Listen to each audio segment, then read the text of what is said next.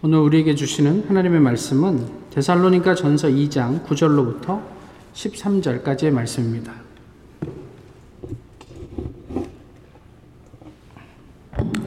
데살로니가 전서 이 장 구 절로부터 십삼 절까지의 말씀 이제 봉독하겠습니다. 형제들아, 우리의 수고와 애쓴 것을 너희가 기억하리니 너희 아무에게도 폐를 끼치지 아니하려고 밤낮으로 일하면서 너희에게 하나님의 복음을 전하였노라. 우리가 너희 믿는 자들을 향하여 어떻게 거룩하고 옳고 흠없이 행하였는지에 대하여 너희가 증인이요 하나님도 그러하시도다. 너희도 아는 바와 같이 우리가 너희 각 사람에게 아버지가 자녀에게 하듯 권면하고 위로하고 경계하노니 이는 너희를 부르사 자기 나라와 영광에 이르게 하시는 하나님께 합당히 행하게 하려 함이라. 이러므로 우리가 하나님께 끊임없이 감사함은 너희가 우리에게 들은 바 하나님의 말씀을 받을 때에 사람의 말로 받지 아니하고 하나님의 말씀으로 받음이니 진실로 그러하도다. 이 말씀이 또한 너희 믿는 자 가운데서 역사하느니라. 아멘.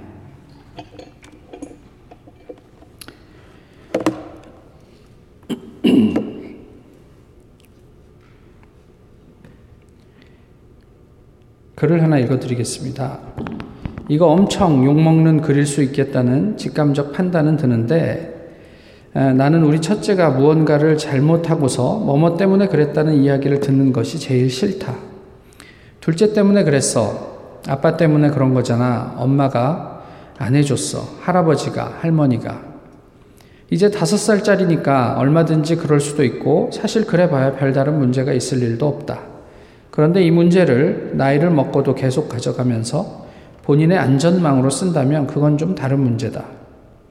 이게 다 투기꾼 때문에, 저금리 유동성 때문에, 기레기 때문에, 검찰 개혁이 안 돼서, 여당 혹은 야당 때문에, 제국주의 때문에, 제도적 불평등의 문제로, 미국이 우리를 장악해서, 토착 외구 때문에, 기타 등등. 그게 영향을 미칠 수도 있고 실제로 뭔가 현실에서의 문제를 일으킬 수도 있겠지. 그리고 사회의 발전과 진화를 위해 주장할 수도 있는 명제들일 수도 있다. 하지만 정말 나에게 미치는 영향이란 무엇인가? 탓하고 있는다 해서 십수년을 지난다고, 지난다 해도 달라지는 것은 있는가? 이 글로 패삭, 언, 언파를 당한다 해도 그냥 다 내 탓이다. 다만 내 생각은 명료하다. 사람이 사회생활을 십 년 넘게 했으면 그건 그때부터는 본인 몫이다. 그러고도 여전히 탓할 사람을 찾아야 한다면 뭔가 잘못되었다는 것이다. 인생을 누가 대신 살아주냔 말이다. 그래, 마지막 부분을 조금 바꾸어 보면요. 사람이 신앙생활을 십 년 넘게 했으면 그건 그때부터는 본인 몫이다. 그러고도 여전히 탓할 사람이나 이유를 찾는다면 뭔가 문제가 있다는 반증이다. 우리의 신앙이 목사 때문에, 교회 때문에, 세상 때문에 유지됩니까? 질문을 한번 해볼까요? 만약에 목사가 없으면 신앙생활 그만두시겠습니까? 뭐 그럴 일이 없겠지만 만약에 교회가 박해를 당해서 이제 앞으로는 교회당에 모일 수도 없고 어, 교회의 모든 문을 닫아야 한다면 하나님에 대한 어, 신앙을 포기하시겠느냐는 말이에요. 만약에 그렇지 않다면 그럼 우리는 어떻게 신앙생활을 해야 할까요? 지금은 모든 것이 다 있으니까 그냥 이렇게 해도 괜찮겠지만 정말로 그러한 시대가 온다면, 아니 우리가 거기에 동의한다면 목사가 없어도 교회가 문을 닫아도 우리는 하나님을 향해서 어떤 신앙 여정을 걸어가게 될까요? 오늘 본문 십삼 절은 이렇게 말씀하고 있습니다. 너희가 우리에게 들은 바 하나님의 말씀을 받을 때에 사람의 말로 받지 아니하고 하나님의 말씀으로 받음이니 진실로 그러하도다. 여기엔 중요한 내용이 전제되어 있어요. 어떤 내용일까요? 너희가 하나님의 말씀을 받을 때 사람의 말로 받지 아니하고 하나님의 말씀으로 받음이니 진실로 그러하도다. 그 이면에는 무슨 이야기가 있습니까? 그것은 무엇이냐면 사도 바울이 전하는 하나님의 말씀을 많은 사람들은 무엇으로 받는다고요? 사람의 말 로 받아들인단 말이에요. 그런데 데살로니가 교회의 교인들은 정말로 하나님의 말씀으로 받아들였다. 이렇게 얘기를 합니다. 지난번에도 저희가 일 장을 살피면서 이야기했지만 이렇게 하나님의 말씀을 하나님의 말씀으로 진실하게 받아들이니 어떻게 소문이 안 나겠어요. 이제 그 이야기들을 하고 있는 거죠. 그런데 하나님의 말씀을 어, 하나님의 말씀으로 받기 위해서 우리가 사람의 말에 대해서 조금 더 생각을 해봤으면 좋겠는데요. 먼저 듣는 사람의 입장에서 좀 생각을, 아니 전하는 사람의 입장에서 좀 생각을 해보시자고요. 이런 분들이 있죠. 우선 말씀을 전하기 위해서 진지하게 준비하고 그리고 그 말씀을 전하는 사람이 있습니다. 이런 사람들은 문제가 될 게 없어요. 하나님의 말씀을 하나님의 말씀으로 전하려고 애쓰는 사람, 사람의 말을 통해서 전하지만 그것은 분명 하나님의 말씀입니다. 어떤 문제가 있겠습니까? 그런데 반면에 자신의 욕망을 그 안에 담아서 전하는 경우가 있어요. 이게 잘 분별이 되지 않을 수는 있을지 몰라도 어쨌든지 그렇단 말이에요. 그런데 문제는 이런 분, 이런 분들이 상당히 많은데 문제가 있어요. 그럼에도 불구하고 그렇게 자기가 말, 자기의 어떤 욕구를 그 안에 집어넣어서 자기가 하고 싶은 말, 인간적인 어떤 어떤 의도들을 포함시켜서 이야기하고 있음에도 불구하고 정작 본인은 이것이 하나님의 말씀이다라고 인식한다면 그것은 더 큰 문제입니다. 오 절에 보세요. 아첨하는 말이나 탐심의 탈을 쓰지 아니한 것을 하나님이 증언하신다. 바울이 한 얘기예요. 육 절에도 우리는 사람에게서는 영광을 구하지 아니하였다. 이렇게 얘기하잖아요. 이게 무슨 말이에요? 아첨하는 말로 설교하고 탐심의 탈을 쓰고 복음을 전하고 사람에게서 영광을 구하는, 소위 말해서 하나님의 말씀이 그때 당시에도 판을 치고 있었다. 우리는 그러나 그렇게 하지 않았다. 이런 이야기를 하는 거잖아요. 전하는 자는 그러면 어떻게 해야 할까요? 뭐 이거 물어 뭐 하겠습니까? 우리 교회에서는 말씀이 어떻게 나누어지고 있습니까? 비단 여기에서 전해지는 설교뿐만이 아니라 우리가 각자의 소그룹에서 나누는 말씀이 하나님의 말씀으로 나누어지고 있습니까? 아니면 그저 사람의 말에 불과한 이야기 잔치일 뿐입니까? 다음으로 이제 듣는 사람의 입장에서 좀 그 사람의 말을 생각을 해보시면요. 하나님의 말씀이라고 해도요, 많은 경우에 사람의 말로 듣습니다. 아까 말씀드렸던 것처럼 바울의 말도 사람의 말로 듣더라고요. 왜 많은 사람들이 하나님의 말씀을 사람의 말로 들을까요? 천하의 사도 바울인데 그가 전하는 복음, 하나님의 말씀을 사람의 말로 듣는 그 사람들은 도대체 누구냐는 말이에요. 그런데 당시의 상황을 저희가 조금 감안해 본다면 어, 바울이 사도라는 직위를 가지고 사역을 하지만 사실 사도로 인정받는 것은 또 다른 문제예요. 사실 사도라 한다면 제일 중요한 게 뭐냐면 예수님과 함께 그 공생의 삼 년을 지냈던 사람들인데 바울은 그 이후의 사람이거든요. 근데 자기는 예수님을 다메섹 도상에서 만났고 성령으로 말미암아 사도가 되었다. 뭐 이렇게 이야기를 하지만 그것은 주장이에요. 바울의 이야기. 우리 우리 입장에선 친바울적이니까 바울의 삶이나 그런 것들을 보면서 그는 사, 사도가 맞다. 지금에 와서 이천 년 후에야 모든 것들이 드러났으니까 그렇게 얘기할 수 있지만 당대를 살고 있는 사람들에게 바울이 사도라고 이야기를 하면 또 예수님 봤어? 얼굴과 얼굴로 대면해서 봤어? 그것만으로도 사도의 자격은 없는 거 아니야? 이렇게 이야기를 한단 말이에요. 이게 바울의 당시의 어떤 현실이었어요. 그러니까 바울이 어딘가에 가서 회당에서든 사람들에게 말씀을 전하면 사람들은 이렇게 생각하는 거예요. 사도도 아닌 게 뭐 저기서 그렇게 깝죽대고 있어? 이런 생각을 하는 거예요. 그가 아무리 하나님의 말씀을 전해도 사람들은 그의 말을 사람의 말 정도로 그냥 생각하고 무시해버렸던 거죠. 요즘으로 하면 무슨 이야기예요? 신학교도 안 나온 게, 목사도 아니면서 나이도 어린 게 뭐 저기서 뭘 하는 거예요 도대체? 뭐 이런 얘기예요. 뭐 교회 온 지도 얼마 안 됐으면서 왜 저딴 소리를 하고 있지 저 앞에서? 이런 생각을 하는 거예요. 이렇게 우리가 생각하기 시작하면 그 사람이 얼마나 훌륭한 하나님의 말씀을 하더라도 우리는 그냥 사람의 말 정도로 흘려버리고 무시하기 쉽다는 이야기이죠. 따라서 같은 맥락인데요. 우리는 누구를 따라다니냐면 소위 그 유명하고 나와 공함이 잘 맞는다고 느껴지고 그리고 내가, 내가 듣기 좋은 설교를 찾아서 인터넷을 전전합니다. 어쩌면 이것이 우리가 추구하는 또 다른 사람의 말이 아닐까 싶어요. 그 모든 것을 제가 다 부정하는 게 아니에요. 그렇지만 찾아다니는 사람은 알겠죠.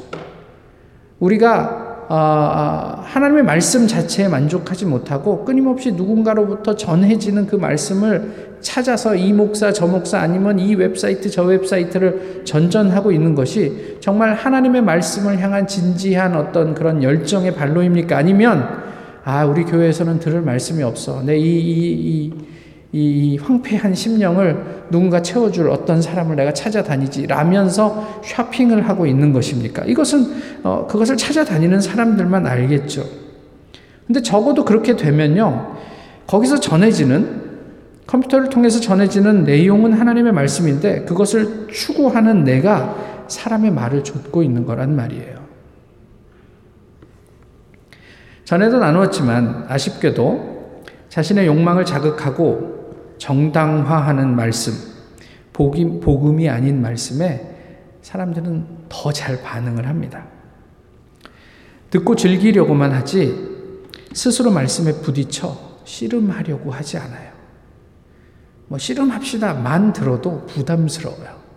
그냥 저 이대로 그냥 가늘고 길게 이렇게 살게 냅두세요. 이런 게 그냥 솔직히 편한 반응이죠.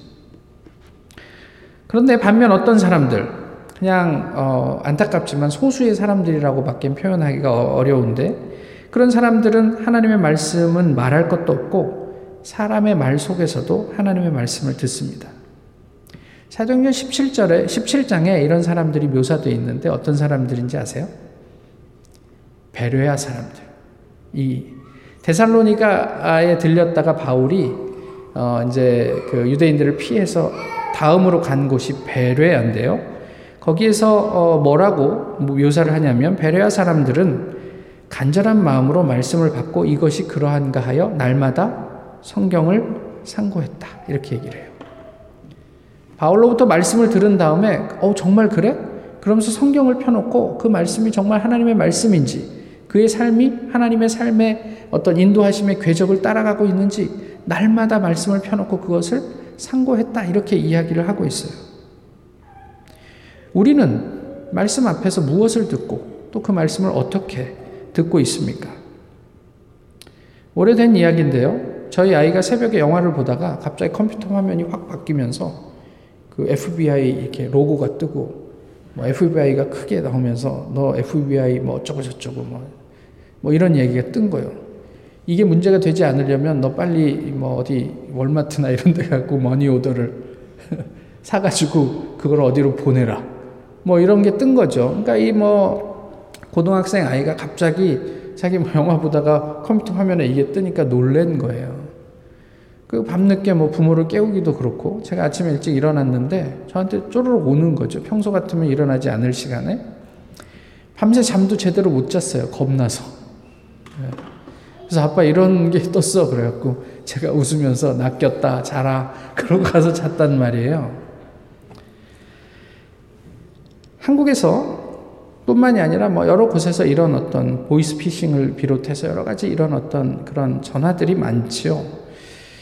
피해를 왜 당할까요? 두 가지 때문에 당해요. 하나는 어, 여기에 잘 응답하면 너 큰 이익을 볼 수 있다. 큰 돈 벌 수 있다. 다른 하나는 너 이거에 제대로 반응 안 하면 큰 일을 당할 수도 있다.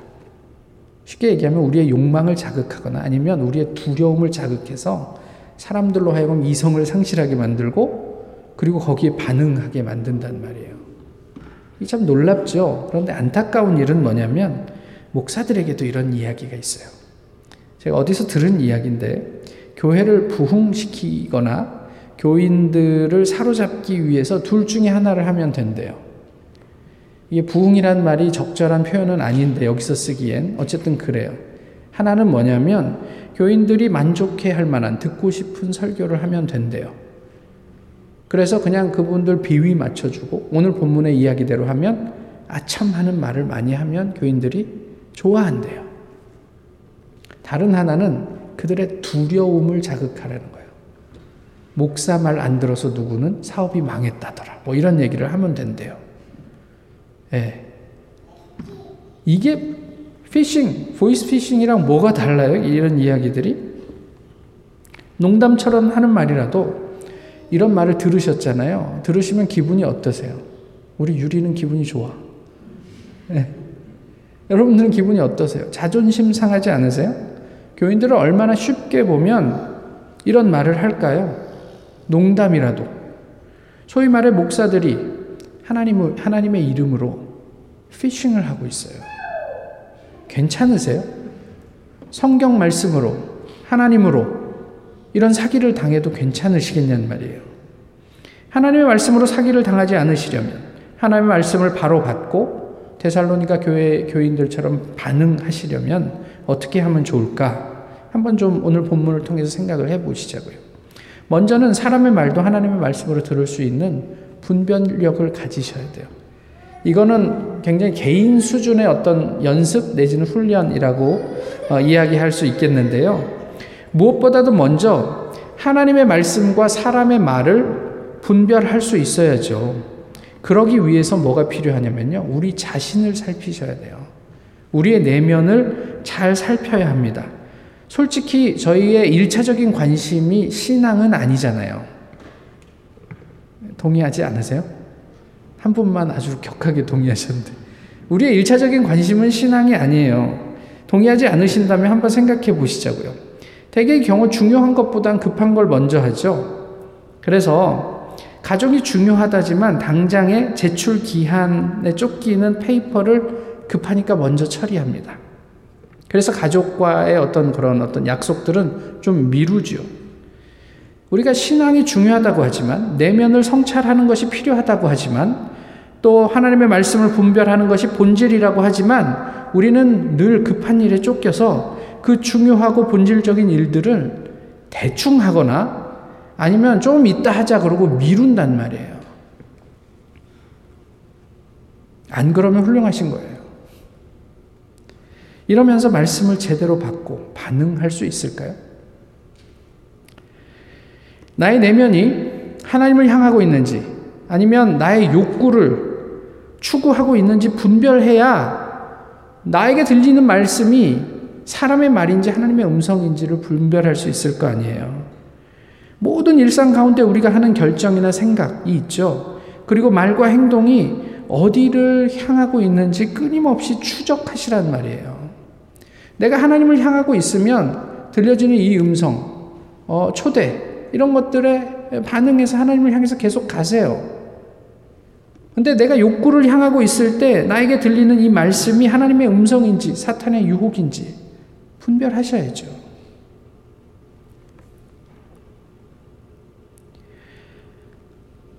다음으로 우리가 말씀을 제대로 받고 반응하기 위해서 필요한 게 뭐냐면 이건 좀 공동체 수준의 헌신 내지는 연습이 될 수 있겠는데 아버지와 자녀의 관계를 추구하셔야 돼요. 오늘 본문에도 그런 이야기들을 하고 있습니다. 그런데 이것은 어떤 수직적인 하이어라키를 이야기하는 것은 아니에요. 공동체 안에서 서로가 서로에게 그런 역할을 주고받는 것을 의미합니다. 근데 십일 절에 보시면 아버지가 자녀, 자기 자녀에게 하듯 권면하고 위로하고 경계하였다. 바울이 얘기하죠. 그 다음 칠 절에도 얘기해요. 유모가 자기 자녀를 기름과 같이 하였다 라고 얘기를 해요. 자녀를 양육하시는데 어떻게 양육하세요? 아, 지극한 사랑으로 양육하시죠? 근데 그게 무슨 말이에요 도대체? 지극한 사랑으로 자식을 양육한다 라는 게 무슨 얘기냔 말이에요. 저희 이제 막내가 뱃속에 있을 때 이제 출산을 앞두고 있을 때 그 어떤 장로님 한 분이 이, 저랑 이제 우연히 같이 앉아 있었는데 이런 얘기를 하시더라고요. 자기가 경험적으로 보니까 자기 친구도 그렇고 늦둥이들이 조금 이렇게 스포일 되더라. 버릇이 없더라. 아, 그러니까 신 목사님은 그 늦둥이 이제 낳아서 잘 키우십시오. 이렇게 얘기를 한 거예요. 사실 이게 듣기에 따라서 좀 불편한 이야기가 될 수 있어요. 예. 그러니까 너도 그 아이를 이렇게 버릇없게 키울 가능성이 많으니까 조심해. 뭐 이런 말이 될 수도 있는 거잖아요. 그런데 좀 생각을 해보시면 사실 이거는 부모님이나 해줄 수 있는 어떤 되게 부담스러운 말, 말이에요. 그런데 그 장로님이 그런 말을 하셨다는 것은 어, 그냥 좋게 생각하면 아, 나를 자식처럼 생각하시는구나. 아니면 참 사랑하시는구나. 라고 이해할 수 있는 거죠. 그렇게 이해하면 아주 기분 좋은 말인 거예요. 교회 안에서 어떤 분이 저를 자식처럼 생각해서 그런 이야기를 해줄 수 있다? 그게 굳이 기분 나쁜 일만이 될까요? 근데 오늘 본문의 얘기가 그런 거예요. 사도 바울이 내가 너희를 아버지가 자식에게 하듯이 위로도 하고 훈계도 하고 경계도 하고 뭐 이렇게 했다라고 얘기를 하고 있는 거죠. 우리가 상호간에 아버지와 자녀의 관계를 추구한다는 것은 이런 것처럼 듣기 좋은 말만 하는 것을 의미하지 않아요. 교회에서 예수를 믿는 사람이 어떻게 그런 말을 할 수 있어? 때로는 할 수 있어야죠. 사랑의 발로에서, 하나님 나라를 위해서라면.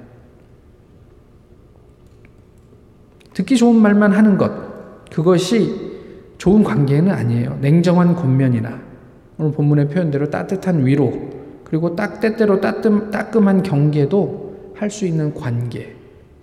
사실은 쉽지 않겠지만 이런 관계가 우리를 그리스도인 되게 하는 거예요. 근데 솔직하게 현대 교회는 이 모든 것들을 많이 상실을 했죠. 어디 교회에서 치리가 있고 징계가 있고 권면이 있습니까? 그냥 좋은 게 좋은 거죠. 많이 모이면 좋고 서로가 서로에게 상처가 되지 않을 말들 조심해서 하고 조심해서 서로에게 말을 하는 게 나쁜 게 아니지만 우리가 정말 하나님 나라를 이루어가기 위해서 또 어떤 사람들의 온전한 신앙 여정을 위해서 성숙을 위해서 때로는 따, 따끔한 경계도 때로는 아픈 말도 충고도 할 수 있어야 한단 말이에요. 그렇다고 아무, 아무한테나 하지 마세요. 그건 내 입장에서만 좋은 그거지 그런 관계가 전제되지 않으면 아, 저 사람은 나에게 영적인 아버지 같은 사람이야. 라는 어떤 상호 간의 어떤 동의가 없으면 그런 얘기는 그냥 비난으로밖에 들리지 않기 때문에 그렇습니다. 쉽지 않은 일이지만 우리의 관계가 어, 이렇게 목사와 교인의 관계가 아니라 또 교인과 교인끼리 어른과 뭐 이렇게 뭐 후배, 선배의 관계가 아니라 그냥 하나님 앞에서 함께 하나님의 나라를 소망하고 그 나라를 함께 지향해서 하나님의 말씀을 같이 잘 듣자고 생각하는 관계에서 서로가 서로에게 그런 이야기들을 주고받을 수 있으면 얼마나 좋겠냐 하는 얘기죠. 제 아내하고도 잘 안 안 돼서 예, 이게 쉬운 일이 아니라는 걸 잘 알지만 성령께서 하시는 일이기 때문에 저희가 그런 부분들을 좀 고민하셔야 된다 싶습니다. 그런데요. 권면을 하려면요. 뭐가 있어야 되냐면 실력이 있어야 돼요.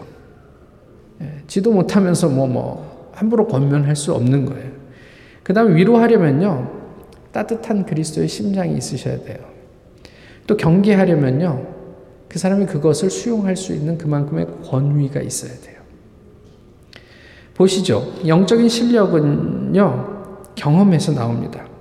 성경을 읽고 아는 것만으로는 안 돼요. 말씀대로 살아봤더니 되더라. 이 경험이 있어야 돼요. 성경 많이 알면 뭐합니까? 말씀 한 번도 그대로 살아보지 않았으면 의미 없어요. 제가 신학교 다닐 때 선교학을 어, 여러 과목 같이 배웠던 교수님이 계신데 그분이 처음 신학교의 교수로 임용됐을 때 그 시니어 선교학 교수님 아주 모든 분들의 존경을 받던 학교의 총장님이셨는데 그분이 어, 자기 후배를 불러서 이렇게 얘기를 했대요. 선교학 교수인데 선교지에 나가보지 않고 선교학 교수 할 수 있을까? 그래서 이제 막 임용된 사람 보고 관두고 선교지에 나가라고. 그래서 선교지에 보냈어요. 선교지에 다녀왔죠. 현장을 경험하지 않은 선교학을 가르치는 교수? 말이 안 되잖아요. 그래서 다녀와서 다시 교수가 되고 그렇게 저희와 만났던 어떤 그런 일들이 있습니다. 실력은 경험입니다. 그 다음에 그리스도의 심장은요, 우리의 삶에서 오죠. 심장은 지식이 아니에요. 저희가 부모님의 사랑을 이해합니다. 그리고 존경도 합니다.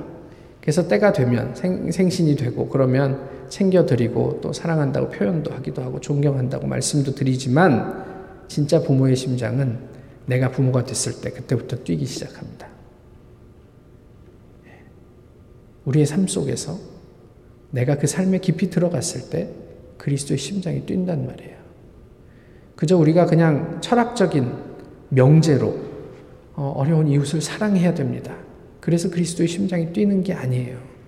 내가 그 사람을 한번 안아봤을 때 그 심장은 비로소 뛰기 시작하는 거예요.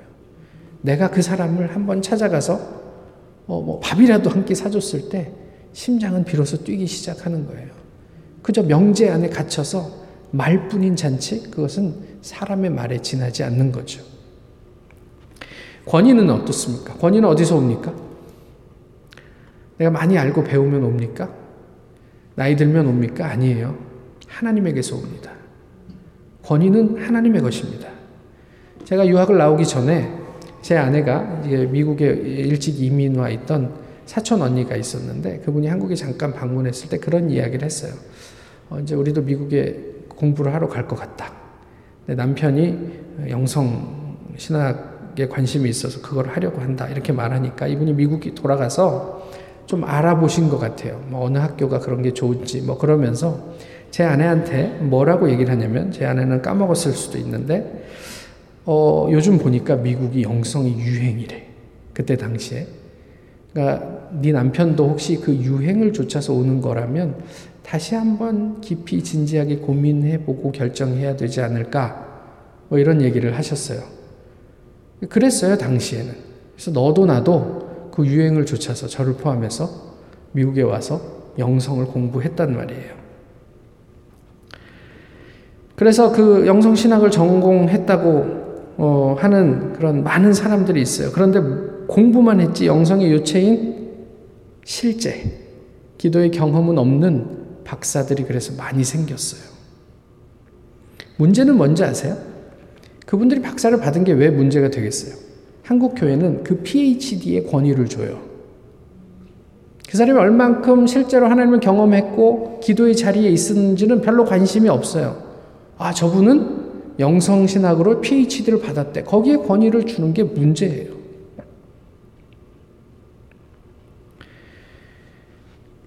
우리가 교회에 다닌 기간으로 권위는 생기지 않습니다. 우리가 가진 직분으로 권위는 생기지 않아요. 내가 단순히 원하는 것을 나열하는 기도의 수준만으로 어, 권위는 쉽게 생겨나지 않습니다. 어쩜 불가능할지도 모르겠어요. 침묵하며 하나님을 들을 수 있어야 합니다. 하나님과 친밀, 그것이 영적인 권위의 근원입니다. 기도를 바꾸라고요? 그런 이야기가 아니에요. 기도의 지경을 확장하시란 얘기예요. 이제까지 말만 하셨다면 들으실 수 있어야죠. 요즘 저희 막내와 씨름하는 게 그겁니다. 말이 많아요, 저희 막내. 단 한순간도 쉬지 않습니다. 그래서 제가 제발 좀 입 좀 닫아라. 아빠 말 좀 들어줄래? 그러면 들어줄까요? 안 들어줘요. 걔가 스무 살이 되고 서른 살이 돼서도 그런다면 문제죠.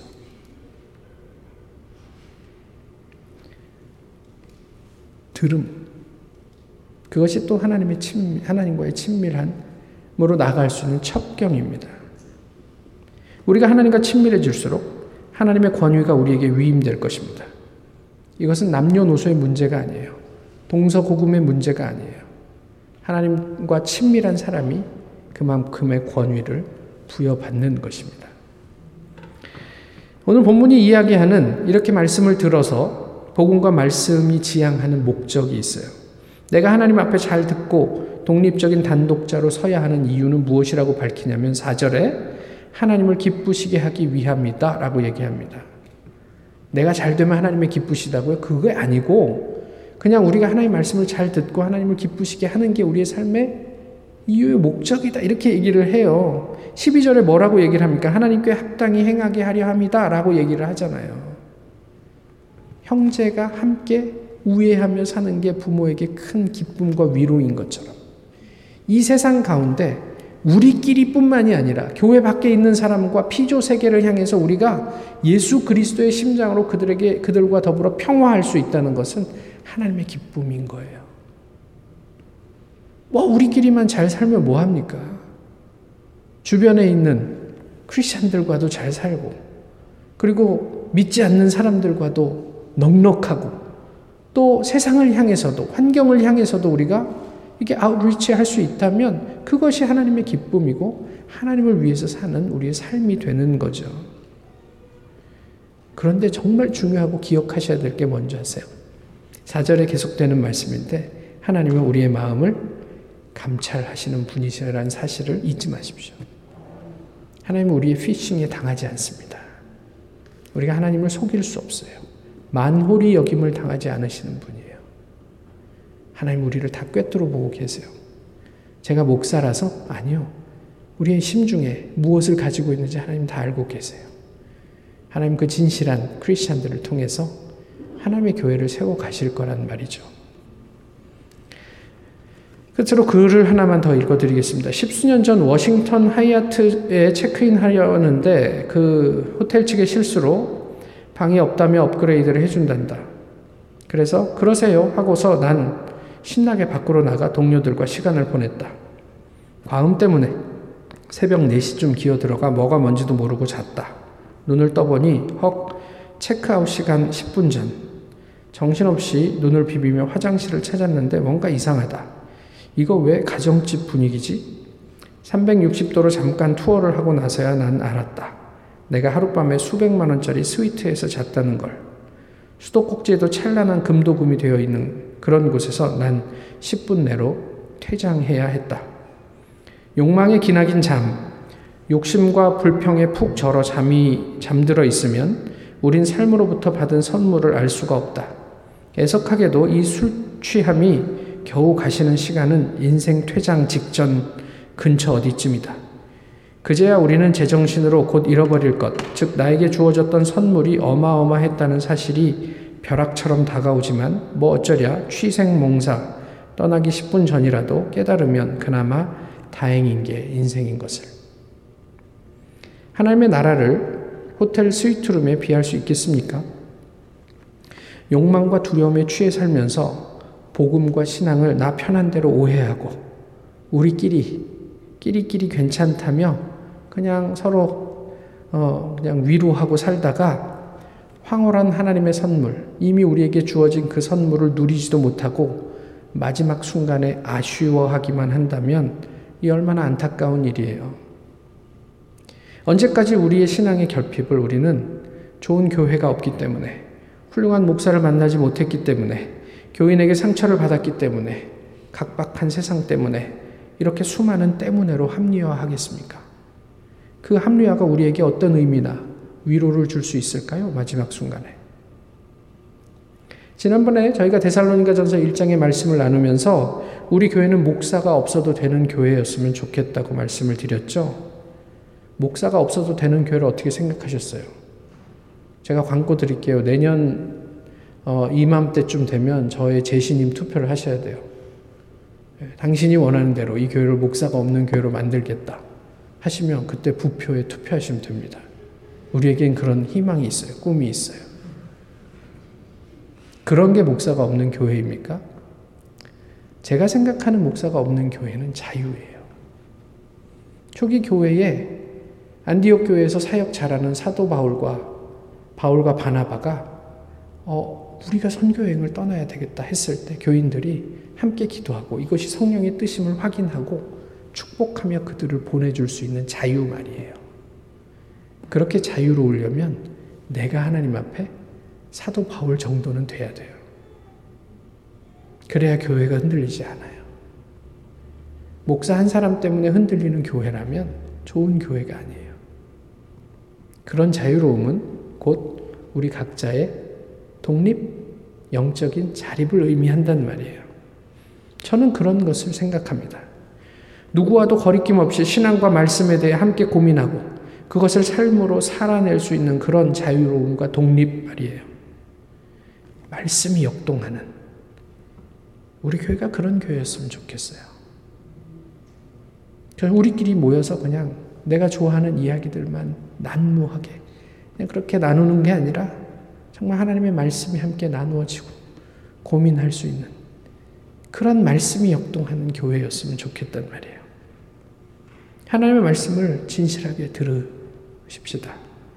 우리가 하나님의 말씀을 하나님의 말씀으로 받을 때 오늘 본문이 사, 뭐라고 얘기해요? 십삼 절에 그 말씀은 그것을 믿는 우리 안에서 살아 움직이게 된다. 이렇게 얘기해요. 그것이 우리의 삶을 통해 드러나는 하나님의 역사가 될 것입니다. 우리 안에서 살아 움직이는 하나님의 말씀이 우리의 삶을 통해 드러나는 하나님의 역사가 되고 그 하나님의 역사가 우리 주님의 교회의 역사이기를 소망합니다. 우리의 교회가 하나님의 역사 가운데 정말 하나님의 기쁨이 되고 세상의 어떤 사랑을 받는 그런 교회요 역사의 자취로 남을 수 있게 되기를 소망합니다. 기도하겠습니다. 귀하신 주님, 오늘도 저희 이렇게 함께 모여서 주님 앞에 예배드리게 하심을 감사합니다. 주님으로 말미암는 은혜가 저희에게 가득하게 하시고 모쪼록 저희가 데살로니가 교회의 교인들처럼 하나님의 말씀을 하나님의 말씀으로 받아 기뻐하는 또 그것을 우리의 삶에 드러내는 주님의 백성 되게 하옵소서. 저희 교회도 한 사람 한 사람이 주님 앞에 말씀으로 독립하게 하시고 정말 모두가 사역자가 되어 이 세상 가운데 소금과 빛으로 자리하기에 부족함 없도록 주께서 늘 세우시고 격려하시고 위로하시고 경계하시고 도전하여 주시옵소서. 예수 그리스도의 이름으로 기도하옵나이다. 아멘. 찬송가 사백육십삼 장 함께 부르시겠습니다.